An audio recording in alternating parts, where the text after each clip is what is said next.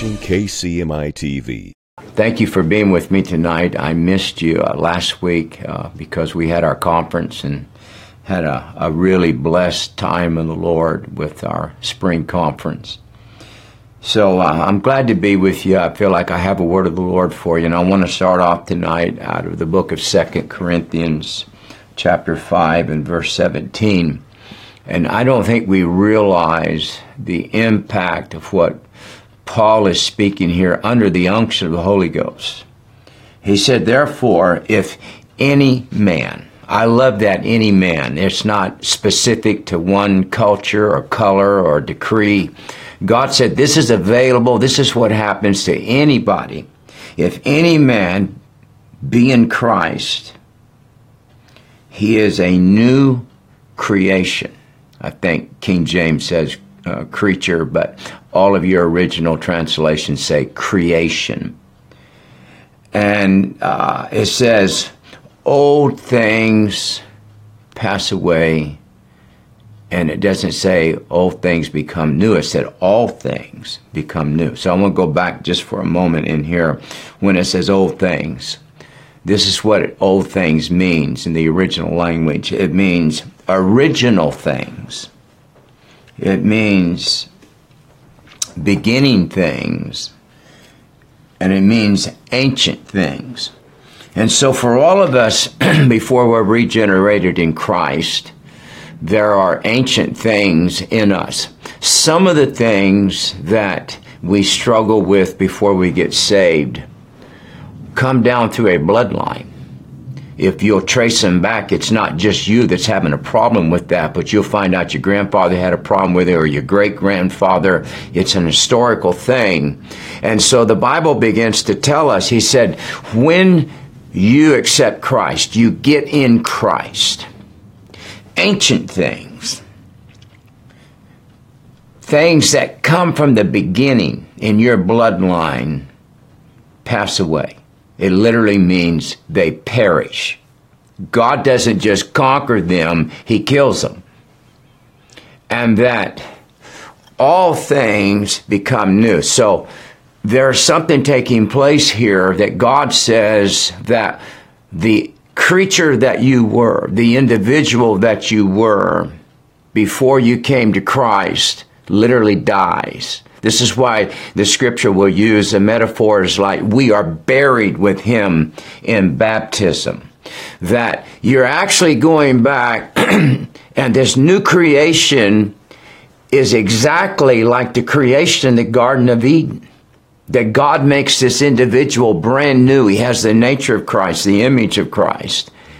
and God says that when we get in Christ, that everything about us dies in our nature and everything becomes new, brand new. What is that? God gives us the nature of our elder brother, Jesus Christ.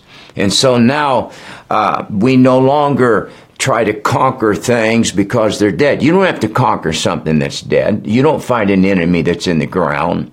And so the Lord says this. He said, I am dealing with your enemy. I'm dealing with your old nature and I'm going to bury them. The ancient things, the beginning things. He said, I'm going to deal with them. And when you come and resurrect in Christ, God says you got a new nature. And so this is why we don't have to worry about rehabilitating our old man because God buries him. And so uh, the first thing that happens when we get regenerated and Christ makes us a new creation, the first thing that happens is we are repositioned in our life. say, what does that mean? It means in, in, in Ephesians, Ephesians chapter 2 and verse 2, it declares that God takes us, He repositions us, and it says that we are made now to sit with Jesus Christ in heavenly places.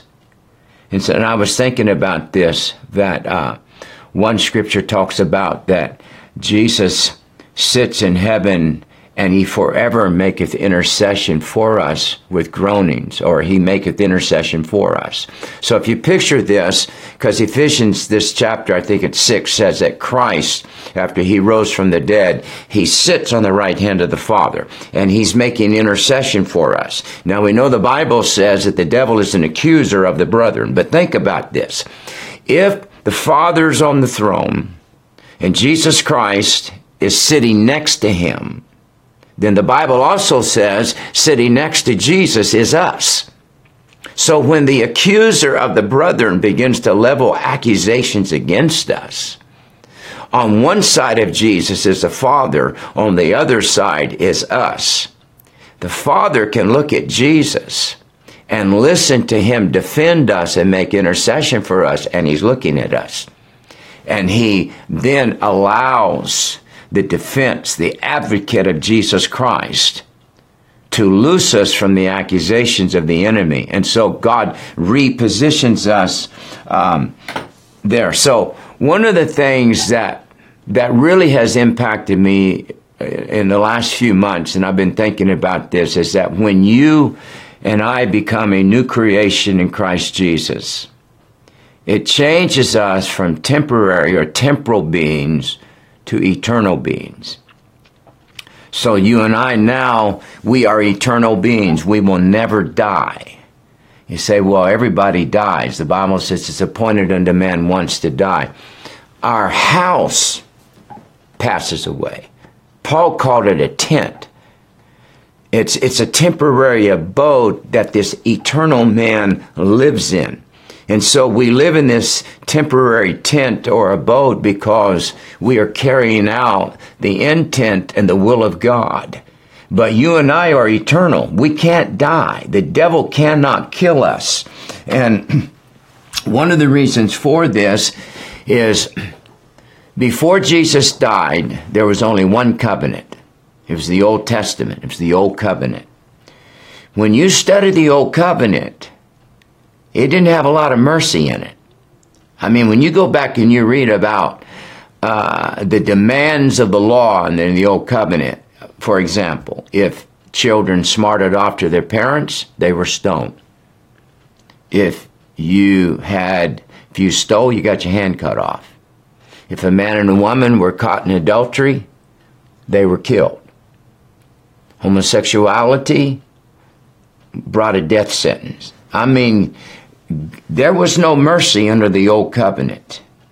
You were you were you had to live by the law and the reason god made a new covenant is he knew that man without the power of the holy ghost in him the nature of christ could not fulfill that fulfill the law.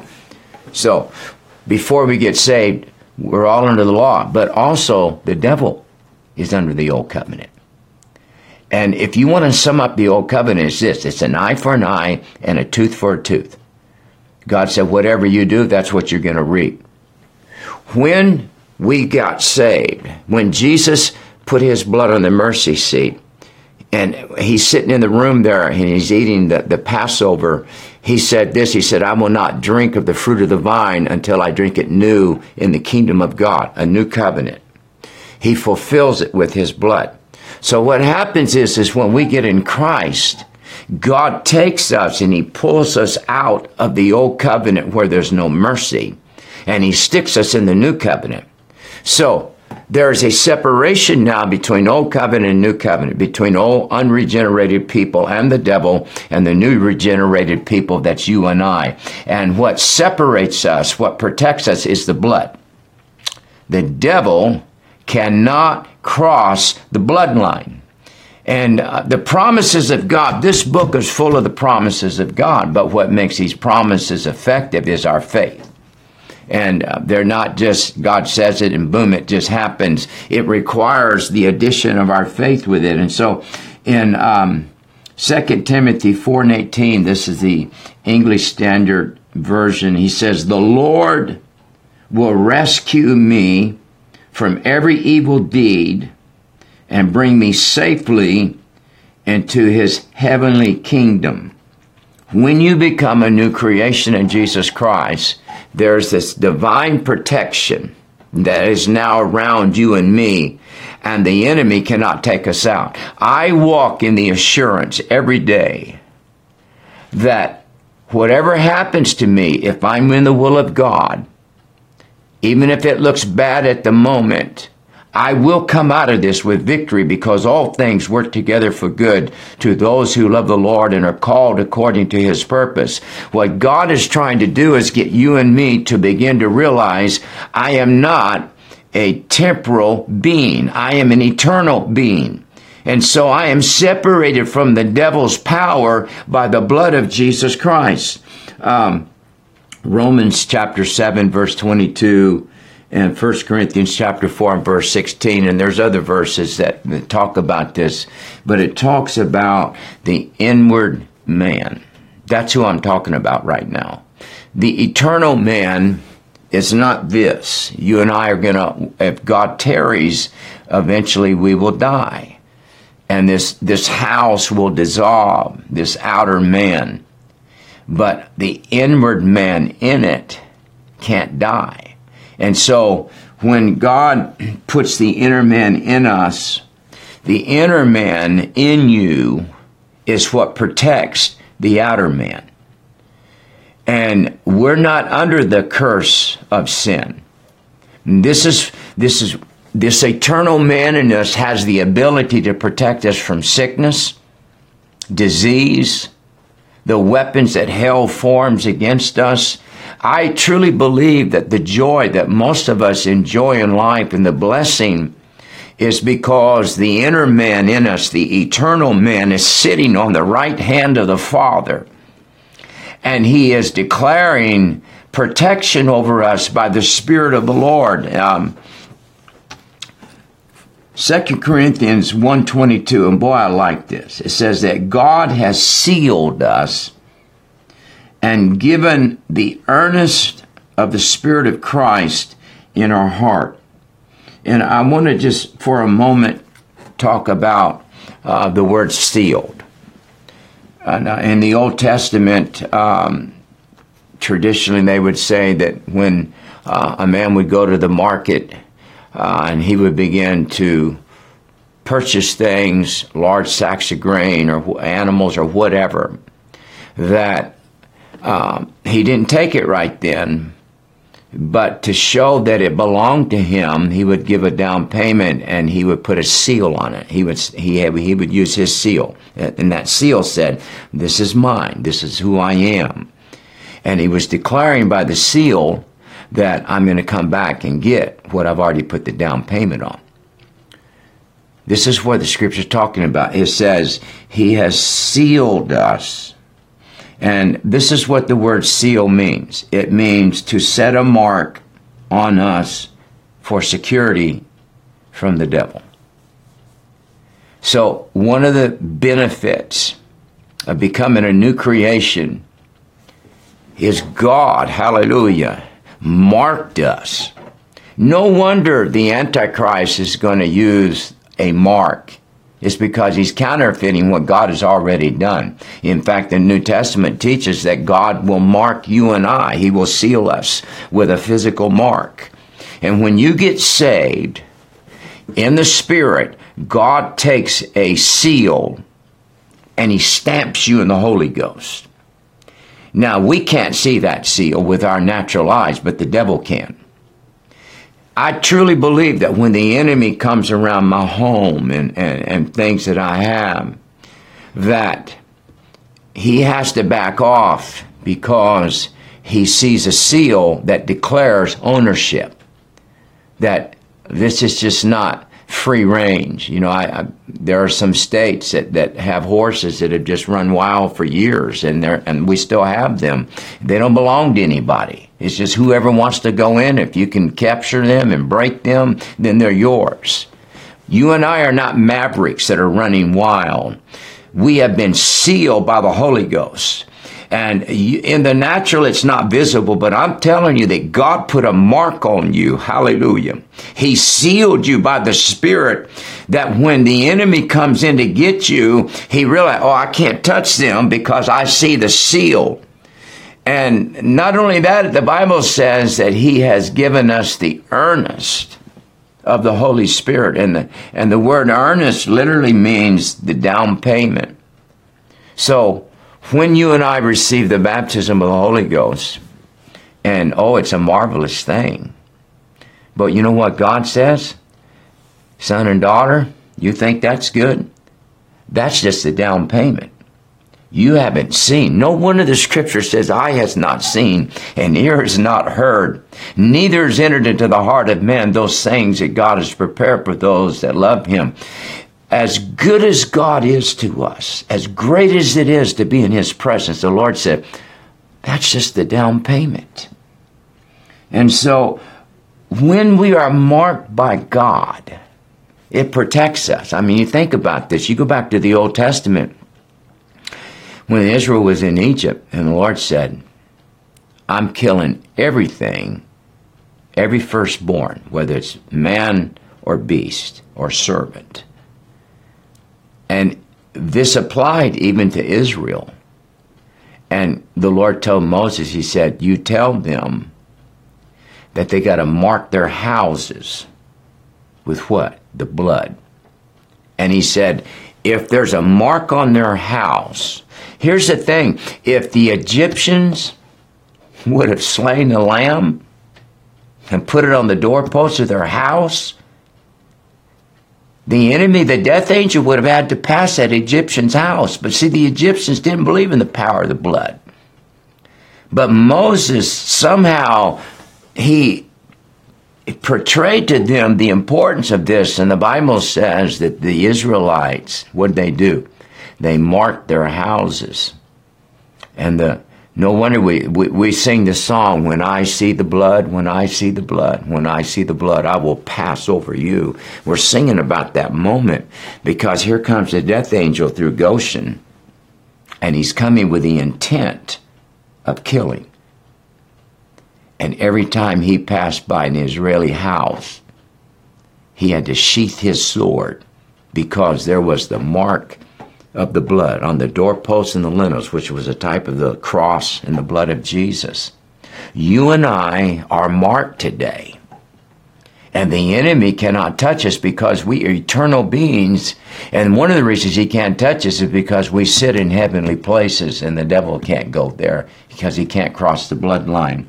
And so uh, I, I, wanted to, to read as I end today uh, out of the book of Romans, chapter 8 uh, a few verses. I'm going to start with verse 33. I love this passage. It says, Who shall lay anything to the charge of God's elect? And see, that goes back to remember what I told you that Jesus Christ is sitting right now, and we're sitting on the side of him. And when the devil comes in to accuse us, he can't lay anything to God's elect. It says, For it is God that justifieth. Who is he that condemneth? It is Christ that died, yea, rather that is risen again, who is even at the right hand of God, and maketh intercessions for us. Who shall separate us from the love of Christ? Shall tribulation or distress or persecution or famine, nakedness, peril, or sword?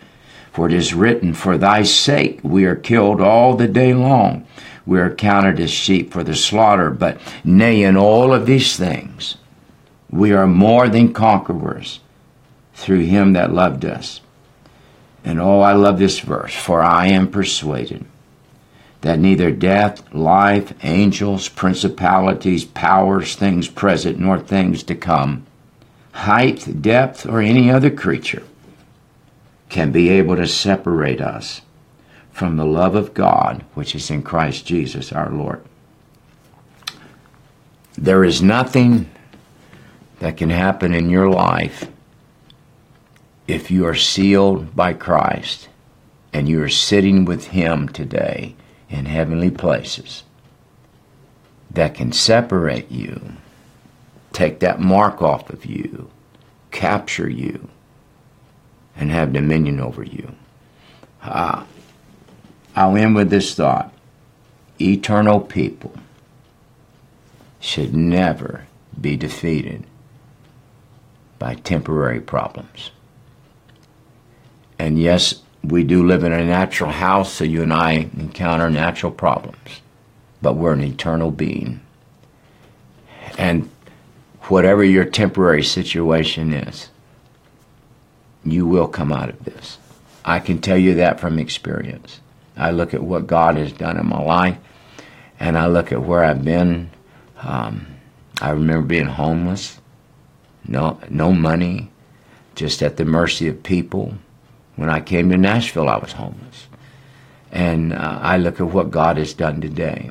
Listen, if God can do this for me, you know why I'm here where I am today? Because I was sealed by the Holy Ghost. And all of the things that I encountered, and all the things that you've encountered, Paul said this I am persuaded that nothing is ever going to move me from my position in Christ Jesus. You hold your ground. Don't let the devil steal your praise, because weeping may endure for a night, but joy cometh in the morning. God bless you. I care about you. And uh, till I see you again, stay strong in the Lord. For more information about Kent Christmas Ministries International or Regeneration Nashville, go to kentchristmas.org or regenerationnashville.org. And for the latest updates or videos, follow us on Facebook and subscribe to us on YouTube. God bless you.